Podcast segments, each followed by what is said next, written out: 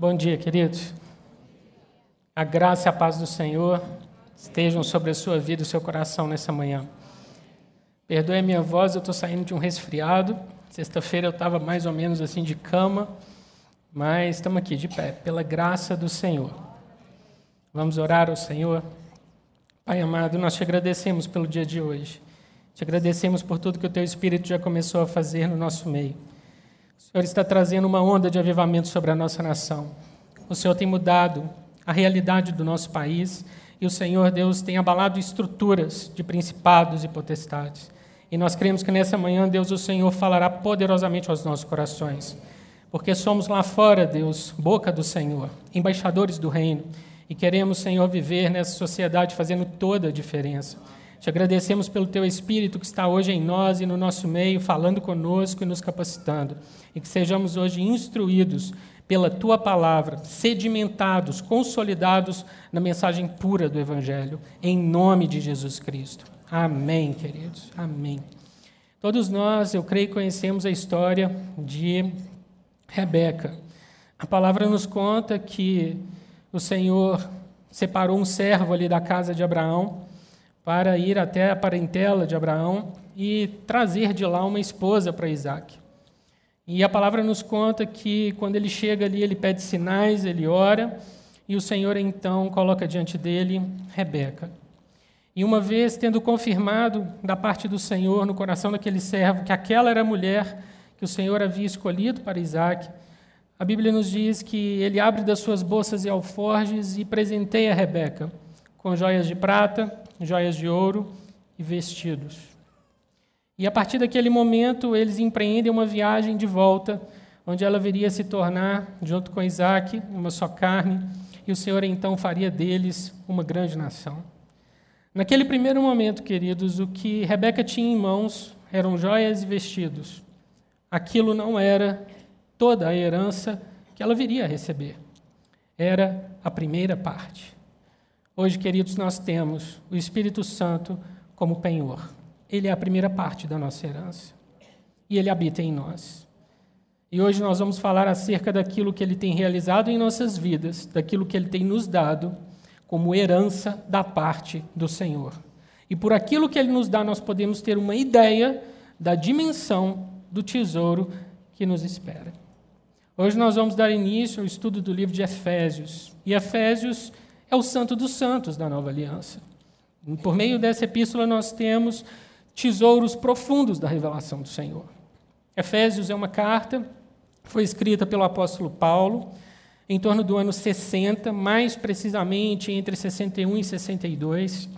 Paulo estava preso em Roma, em uma casa alugada por ele, acompanhado de um soldado romano, 24 horas, naqueles dias não tinha tornozeleira eletrônica, então, Paulo era acompanhado e guardado por um soldado enquanto ele esperava pela sentença vinda da corte imperial, do próprio César, que naqueles dias era Nero.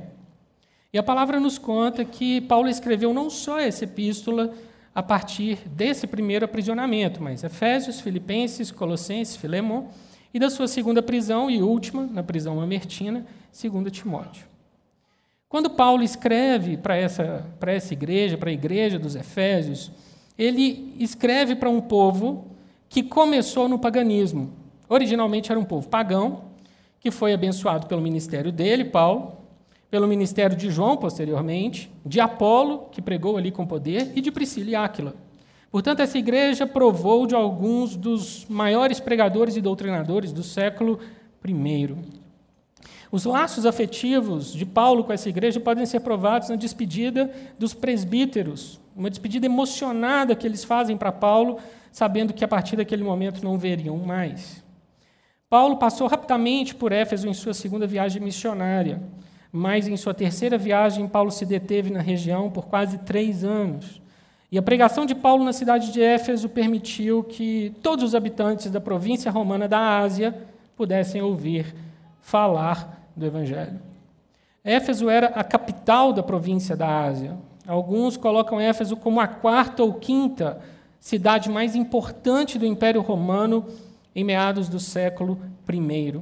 Ali estava localizado o templo da deusa romana Diana, adorada pelos gregos como Ártemis, considerada uma das sete maravilhas do mundo antigo.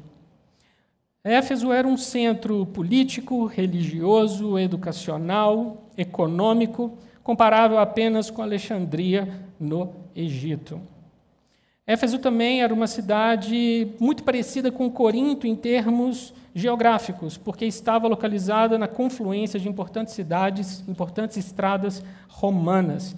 E cidades ao redor, comunidades ao redor, no caso de Éfeso, duas centenas dependiam do comércio de Éfeso para sobreviver, assim como dependiam de Corinto em outra província. Nós temos, portanto, uma cidade cosmopolita, uma cidade de negócios, uma cidade onde o dinheiro corria, uma cidade de uma cultura vibrante, no entanto, uma cultura pagã. Paulo enfrentou ali uma forte oposição por parte de Demétrio, um artesão que fazia pequenas imagens de prata da deusa Diana e ganhava dinheiro vendendo essas imagens. E a classe dos artesãos em Éfeso era uma classe muito grande e muito favorecida pelo comércio em virtude do templo e do culto a essa divindade. O problema é que Paulo chegou ali, começou a pregar e os efésios se converteram. E então eles ficam extremamente preocupados e raivosos porque a profissão deles, inclusive o próprio templo, poderia cair em descrédito provoca um tumulto tão grande. Paulo deseja ir no meio da cidade para poder se explicar, e no final das contas é impedido pelos irmãos para que ele não fosse linchado em praça pública. Logo depois da saída de Paulo de Éfeso, nós vemos que falsos mestres passaram pela igreja e começaram a pregar ali um evangelho diferente daquele que Paulo anunciou. Um evangelho judaizante, um evangelho místico, um evangelho que nada tem a ver com aquilo que Paulo havia pregado. Posteriormente, Timóteo, o jovem pupilo do apóstolo Paulo, viria assumir a liderança de Éfeso. E a palavra nos conta que ele enfrentou oposição de muitas pessoas, inclusive de lideranças locais, que pervertiam o povo e a igreja do Senhor com suas ideias erradas. Entre eles, a Bíblia cita Himeneu e Alexandre. No final do século I, lá na década de 90, o apóstolo João em Pátimos escreve uma carta dirigida a cada uma das sete igrejas da Ásia. E uma delas, a primeira delas, é Éfeso. E o Senhor Jesus alerta os irmãos, chama a atenção dos irmãos, porque eles haviam se esquecido de caminhar no primeiro amor. Eles abandonaram o primeiro amor e se esfriaram espiritualmente em relação ao Senhor, e são alertados e são instruídos a voltar para a prática das primeiras obras. Nós temos em Éfeso uma cidade extremamente importante, uma cidade rica e uma cidade onde conversões em um grande número aconteceram conversões verdadeiras. A palavra nos conta que quando Paulo escreve para os Efésios essa epístola, ele não procura tratar nesse momento nenhum problema específico. Na verdade, Paulo escreve para instruí-los e orientá-los. Nós temos também, nessa epístola de Paulo, uma curta obra-prima, Paulo escreve essa epístola como resultado de uma reflexão teológica madura. Portanto, nós podemos até inferir que aquele tempo em que ele havia passado na sua prisão domiciliar, pelo fato de ele não estar viajando, fundando igrejas, lidando com problemas de igrejas, ele teve talvez um pouco mais de tempo para refletir nas verdades mais profundas do Evangelho. E produziu, queridos, esse que é um verdadeiro tesouro da revelação do Espírito Santo para nós nos dias de hoje. O apóstolo Paulo divide a epístola em duas partes, são apenas seis capítulos. Capítulos 1, 2 e 3, parte doutrinária, o nosso chamado. Capítulos 4, 5 e 6, parte prática, os nossos deveres. Seguindo um modelo que nós já vimos quando estudamos Romanos. Quando nós vemos ali o apóstolo Paulo ensinando doutrina nos primeiros capítulos e nos capítulos finais nos ensinando como viver com base na revelação, ou seja, mandamentos. Não há qualquer hipótese da gente dizer que, porque não estamos debaixo da lei de Moisés, e sim da lei do Espírito, não existem mandamentos a serem cumpridos. Os mandamentos são vários, constam das cartas de Paulo, e eles são tão profundos quanto aqueles que vemos no Antigo Testamento. Essa revelação, a revelação de Efésios, nós podemos chamar de descendente, porque ela começa no capítulo 1, Paulo falando de coisas elevadíssimas a respeito do céu e do coração de Deus e da vontade de Deus, e ele vai caminhando e falando de Jesus Cristo enviado à terra, nos salvando, formando um corpo chamado igreja. Da igreja ele diz que ela é formada por famílias, as famílias são formadas por pessoas, e aí ele chega no capítulo 6, tratando do indivíduo com uma armadura completa. Deus, Jesus Cristo, igreja, família, pessoas e indivíduo. Paulo começa no mais alto da revelação e termina aqui na terra, falando individualmente de cada um de nós. Vamos abrir, querido, nossas Bíblias, no capítulo 1 de Efésios. Vamos deixar nossas Bíblias abertas.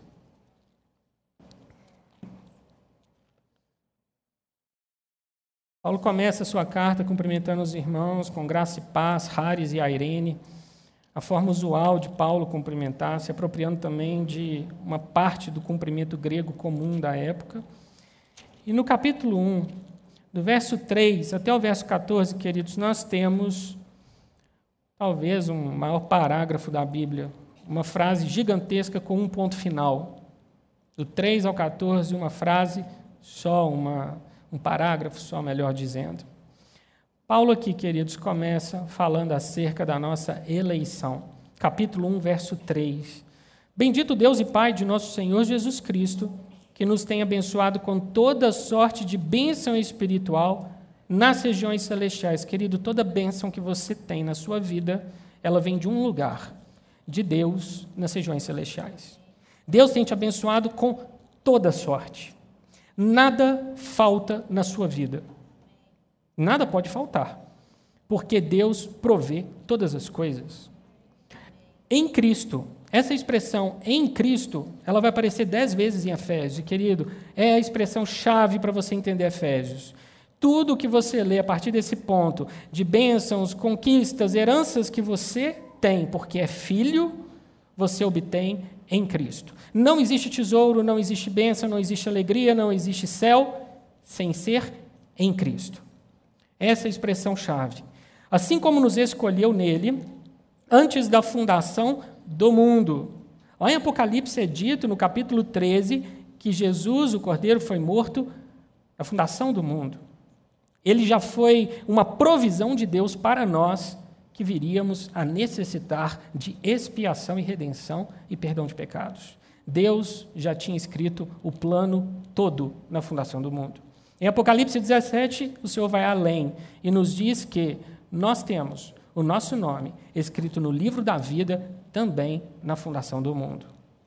Por isso, Paulo diz: Ele nos escolheu nele antes da fundação do mundo, para sermos santos e irrepreensíveis perante Ele em amor, nos predestinou para Ele para adoção de filhos por meio de Jesus Cristo, segundo o beneplácito de Sua vontade. Resumindo, Deus te escolheu, Deus então determinou que um dia você seria salvo, ele enviou provisão por meio do Senhor Jesus Cristo, e no momento certo, na geração certa, você nasce, você tem um encontro com o Senhor e você é adotado na família da fé você passa a ser parte dessa família, filho de Deus, por adoção. Ah, por quê? Como assim? Por que Deus me escolheu? Segundo o beneplácito da sua vontade. Segundo o propósito da sua vontade. Porque Ele assim quis. Eleger significa, queridos, escolher, selecionar. Isso é eleição. Deus te selecionou, Deus te escolheu antes da fundação do mundo para que no tempo devido você fosse justificado, santificado e glorificado. O conceito da eleição está presente em todas as epístolas paulinas. A eleição é ato de Deus. Deus não deve misericórdia a ninguém, mas pela sua boa vontade, pelo beneplácito da sua vontade, ele decidiu salvar alguns. Quando Adão e Eva pecam no jardim, Deus poderia ter aniquilado a raça humana. Aniquilação é deixar de existir. E ele, então, no Éden, se torna o Deus da segunda chance, provendo expiação, perdão de pecados, mas já tendo escolhido, antes da fundação do mundo, todos que viriam a ser seus filhos. A escolha, a eleição, é um ato da graça de Deus. Não há mérito em nós. Você ainda não existia e Ele te amou. Querido, pense nisso. Não havia obra nenhuma da sua parte. Você não estava aqui. Quem aqui estava com Deus na fundação do mundo? Nenhum de nós. Mas Ele te chamou antes de você nascer. E você não está aqui hoje por obra do acaso, ou porque a sorte te trouxe até aqui. Foi porque Ele assim determinou. Quando Deus se atribui o pecado do pecador com o salário que lhe é devido à morte, Deus não está sendo injusto. E quando Deus escolhe alguns para a salvação, para ofertar o dom gratuito, a vida eterna, ele não está sendo injusto nem imparcial. Ele está sendo misericordioso. Isso é misericórdia. Deus não nos tratar como merecemos. E Ele exerce a misericórdia dele sobre a sua vida, te salvando, para então você provar da sua maravilhosa graça. Nós temos como seres humanos com uma mente limitada, uma lógica limitada, a dificuldade de entender como que soberania de Deus, predestinação e eleição se compatibilizam com a responsabilidade humana. Porque toda a Bíblia pressupõe que nós somos responsáveis pelas nossas escolhas, temos que confessar Jesus como nosso Salvador, temos que nos arrepender dos nossos pecados, temos que ter a vontade de caminhar com Deus. No entanto, nós servimos a um Deus que também contou e determinou nossos dias antes de vivermos o primeiro deles. Querido, toda a Bíblia, desde lá do começo em Gênesis até Apocalipse, nós vemos um Deus que prepara todas as coisas. O que é profecia? É história escrita com antecedência. O historiador ele está sempre com o olhar voltado para trás e tentando entender os tempos que passaram. Nós temos na palavra de Deus as profecias que nos escrevem as páginas da história que estão por vir. Daniel escreveu uma sequência perfeita de impérios e nós estamos vivendo dentro dessa sequência atual. O império, atualmente, o Império Romano está adormecido, mas ele despertará. O último César será levantado, anticristo. Governará por sete anos. No meio de sete anos, quebrará aliança com os judeus, entrará no templo, profanará o templo. Os judeus sairão correndo, o Senhor vai protegê-los em Israel, não vai tocar neles. Ao final dos sete anos, se reúne no vale de Megido para lutar contra os eleitos. Jesus Cristo volta. Com a espada da sua boca o vence. Ele é lançado no poço do abismo. O anticristo é jogado no inferno, ele inaugura o inferno, Satanás vai para o poço do abismo. E aí tem início o reino milenar, e depois de mil anos tem uma última revolta, o Senhor Jesus vence essa última revolta e desce uma cidade do céu, uma nova Jerusalém, e nós vamos habitar com ele.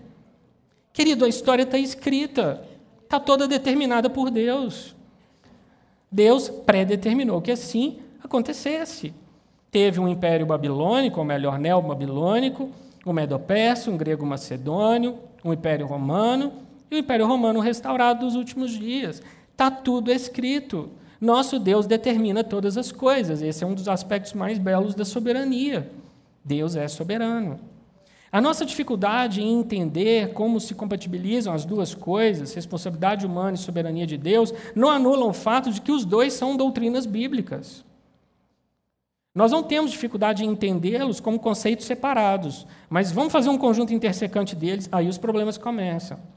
A questão é: certas coisas que a Bíblia diz devem ser aceitas não pela lógica, mas pela fé. Nós temos que crer. E o Senhor está, ele está dizendo que Ele te escolheu. Ah, mas como é que eu vou entender isso, querido? Ele te escolheu, ponto final, só crer. Esse é seu papel. Quem conheceu a mente do Senhor que eu possa instruir? Nós não conseguimos entender certas coisas. É importante que a gente saiba disso. Um teólogo brasileiro, certa vez, comentando sobre isso, disse: Ainda bem que nenhum de nós depende de acreditar na predestinação para sermos salvos. O que nós temos que ter é a honestidade intelectual de ler e saber. A Bíblia fala, está escrito. Eu posso não entender, mas eu não posso riscar da palavra de Deus isso não. E esse conceito, essa doutrina, queridos, ela nos coloca de joelhos, humildes diante do Senhor, porque não há nada que nós um dia pudéssemos ter ofertado ao Senhor que pudesse pagar, ou pelo menos nos fazer com que Ele olhasse para nós. Ele nos amou e nos escolheu antes de existirmos. Ponto final. Está na palavra, queridos, e assim a gente deve crer.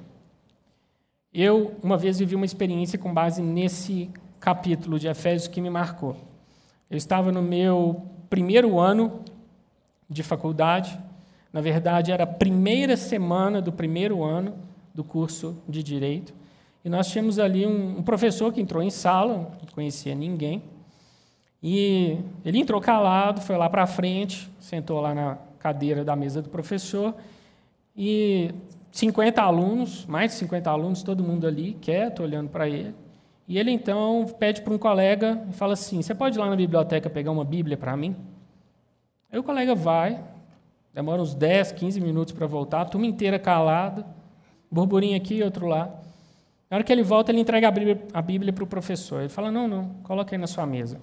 Abre Efésios 1, lê até o versículo 14. Aí ele leu até o versículo 14. Quando o colega parou de ler, ele ficou de pé e falou assim: Quantos aqui são evangélicos? Aí eu, mais alguns, levantamos as mãos. Cadê? Vanessa Miranda está aí? Está lá. Minha colega de cinco anos do curso de Direito. Ela pode dar, prestar veracidade ao que eu estou dizendo.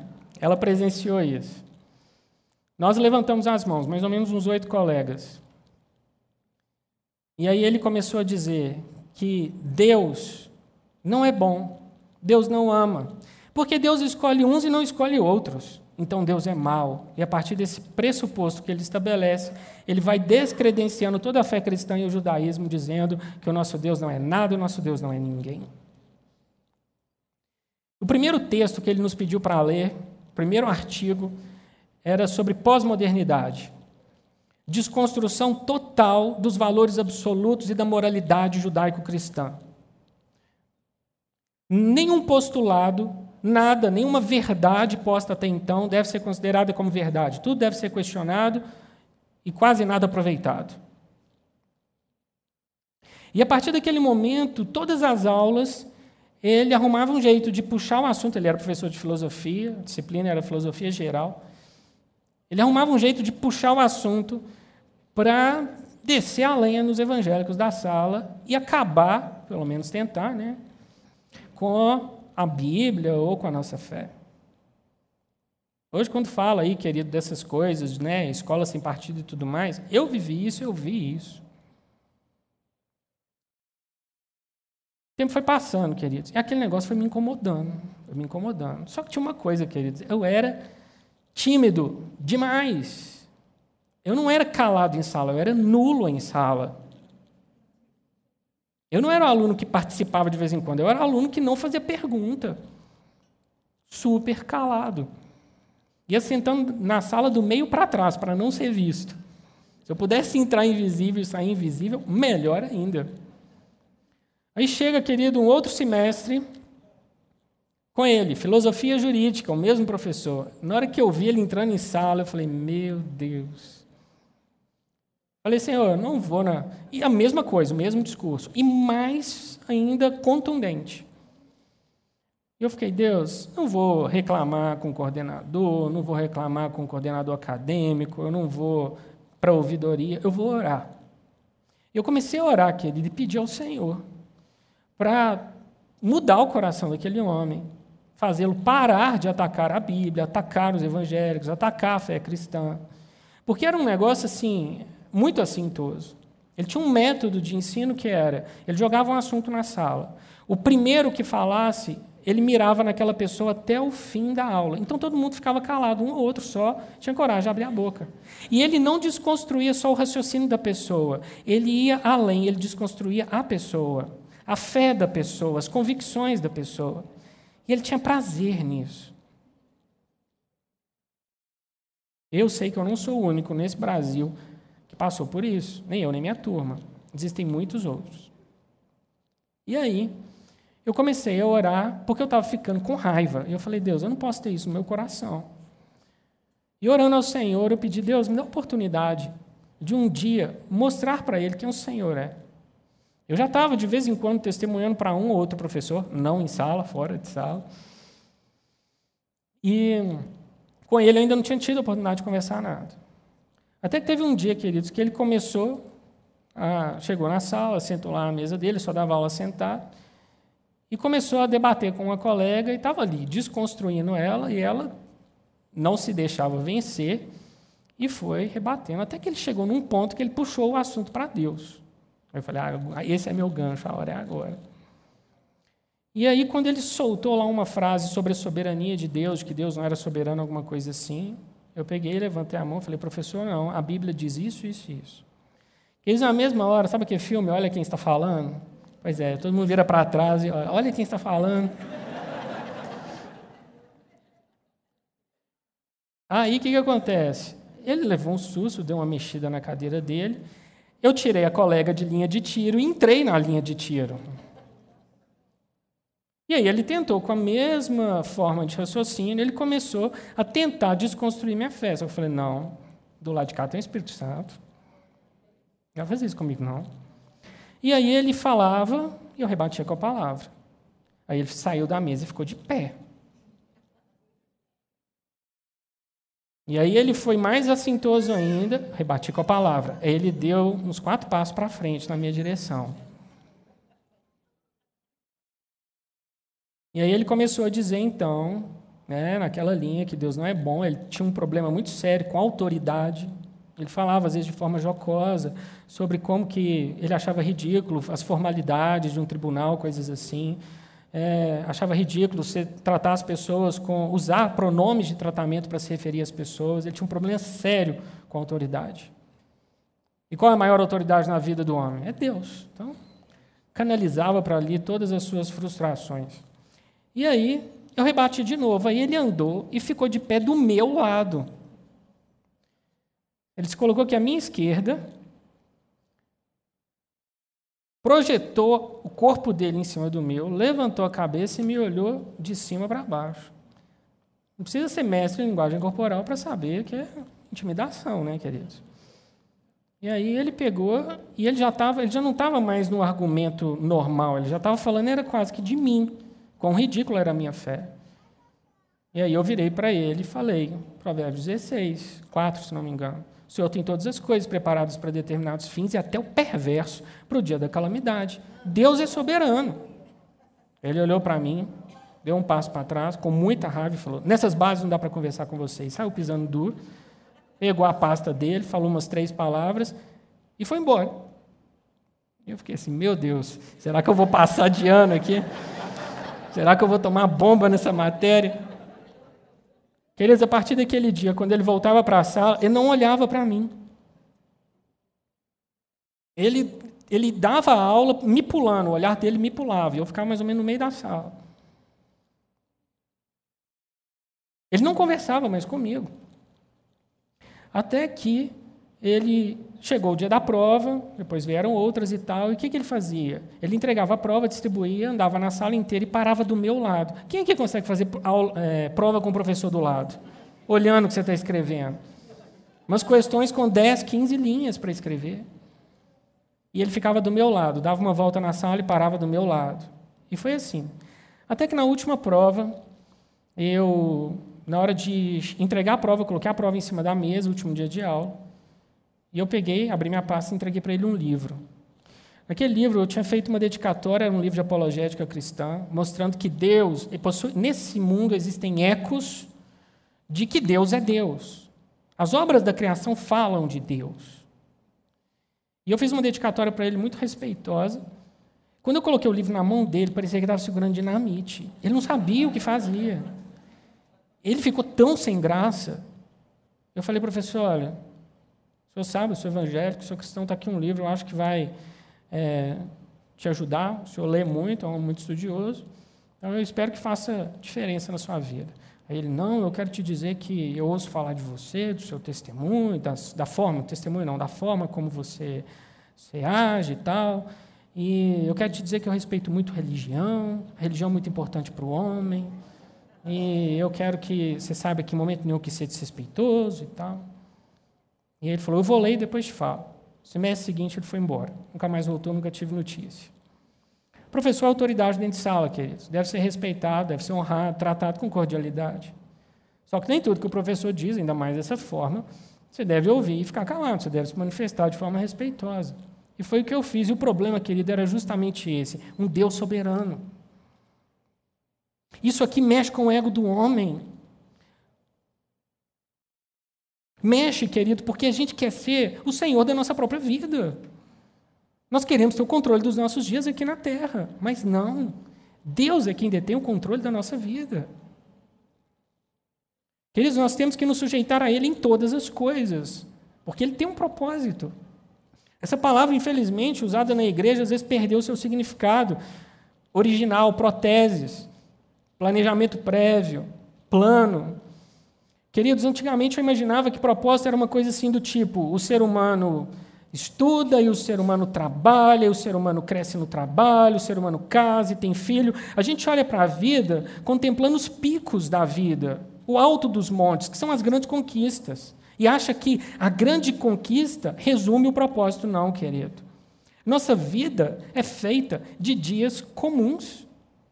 E o propósito de Deus se manifesta todos os dias. É você colocar a cabeça no seu travesseiro à noite e dormir, sabendo que você viveu naquele dia tudo o que Deus tinha para você. Você tratou todos da melhor forma, você foi obediente ao Senhor. Se você pecou, você se arrependeu imediatamente, consertou sua vida com o Espírito. Você cumpriu o que veio para suas mãos, você agiu com responsabilidade, você testemunhou para os de fora. Você não procrastinou, não empurrou, não passou a perna em ninguém, não mentiu, não enganou, viveu uma vida de amor para com o próximo. Aí você chega no fim do dia e fala: Hoje eu vivi o propósito de Deus. E assim vai, segunda, terça, quarta. E aí seus dias vão ganhando um novo significado. Não mais aquela rotina chata de que tudo é igual. Hoje eu começo o meu dia imaginando: Deus, o que, que o Senhor vai fazer hoje? Como que o Senhor quer cumprir hoje o teu propósito em minha vida?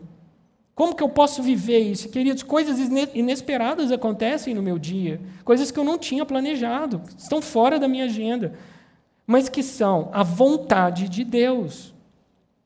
E aí você já não fica mais ansioso do tipo, como é que vai ser amanhã, e aquele problema, aquela coisa. Não.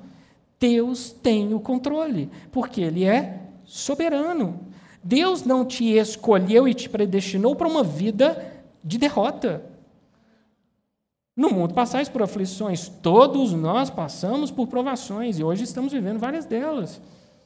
Mas nós temos uma coroa que nos aguarda. Nós temos um Deus que em tudo nos ajuda e nos fortalece e nos capacita. Essa é a mensagem do livro de Efésios. Em todas as coisas, o Senhor nos chamou, nos uniu em um só corpo, judeus e gentios para que adorássemos a Deus, para que vivêssemos uma vida de comunhão plena aqui na terra, uns com os outros e com o Senhor, até o dia em que nós estaremos com Ele para sempre. E aí, queridos, nós temos uma das promessas mais belas de toda a Bíblia, Apocalipse 2,7. O Senhor promete para os Efésios: ao vencedor, dar-lhe-ei que se alimente da árvore da vida que se encontra no paraíso de Deus. Os efésios precisavam se lembrar de andar nesse amor, de olhar para frente, não se perder nas coisas do dia a dia e nos problemas que se levantam e ter um alvo mais elevado. Por isso que o Senhor promete a árvore da vida, querido. Árvore da vida, árvore, sulom, vida, zoe. Não só árvore da vida, mas também pode ser traduzido com árvore que dá vida. E é interessante porque a árvore da vida ela aparece na Bíblia localizada no meio do Éden e no meio da praça da cidade santa da Nova Jerusalém, que ele tem preparado para nós. A do Éden foi perdida, mas a da cidade santa não. A do paraíso de Deus nos espera. E o termo Kissulon, árvore, querido, ele é traduzido no Novo Testamento várias vezes por madeiro, cruz. A cruz que te dá vida. O Senhor já colocou lá no meio do Éden um sinal de que por meio de Cristo nós seríamos salvos e redimidos e teríamos vida eterna. E a árvore da vida no meio da praça da Cidade Santa nos lembra da mesma coisa. Ela é um memorial de que por meio da cruz, que o Cordeiro suportou por nós, nós temos vida. Hoje nós vivemos, querida, a primeira parte de uma grande herança. E ela é experimentada pela vida com o Espírito Santo. Mas algo muito maior nos espera. O que nós temos que viver, o que nós temos que aprender, é a caminhar com o Espírito de tal forma que nós possamos usufruir de tudo que o Senhor tem para nós aqui na terra, com os olhos no céu, porque quando chegar lá vai ser ainda melhor. Essa é a mensagem de Efésios, querido. De um Deus que é soberano, todo-poderoso, onisciente, onipresente, onipotente, autor e conservador da vida, alfa e ômega, e tem o melhor preparado para você, uma herança perfeita. Amém? Vamos ficar de pé? Senhor, nosso Deus e nosso Pai, nós te agradecemos porque hoje, na vida que o Senhor nos deu aqui na terra, nós já somos usufrutuários de bênçãos advindas do Espírito Santo. Nós te agradecemos, Senhor, por essa primeira parte da tua grande herança. Te agradecemos pelo que virá, pelo que o Senhor tem preparado para nós hoje, na nossa vida aqui na terra, e pelas bênçãos futuras. Te agradecemos, Senhor, porque o céu nos espera e a árvore da vida, que nos dá a vida, está lá, Senhor, no meio do paraíso. Senhor, nós te agradecemos porque o Senhor um dia nos escolheu, nos predestinou, nos chamou, não havendo boa obra alguma que nós poderíamos ofertar a Ti. Não havia mérito em nós. E o Senhor, desde a fundação do mundo, o Senhor já havia nos escolhido. Hoje nós não estamos aqui reunidos como igreja por acaso. Não somos um corpo por acaso, mas porque assim o Senhor determinou. Deus, nós nos curvamos diante de Ti com humildade, reconhecendo que este amor, este amor tremendo, cuja dimensão nós não conseguimos alcançar, este amor, querido, este amor o Senhor derramou sobre nós, que somos amados, que somos redimidos, que somos chamados, que somos escolhidos, justificados e santificados pelo Senhor. Deus, nós te agradecemos porque o Senhor nos chamou até aqui, o Senhor nos preparou para uma vida muito boa que há de vir. Mas até que esse dia chegue, que nós possamos viver aqui na terra a completude do teu propósito, do teu chamado. Te agradecemos porque um dia o Senhor inspirou o apóstolo Paulo, deu a ele capacitação para nos revelar tesouros da sabedoria e do conhecimento do Senhor. E hoje nós estamos mergulhando nesses tesouros e nós queremos que eles tenham validade sobre a nossa vida.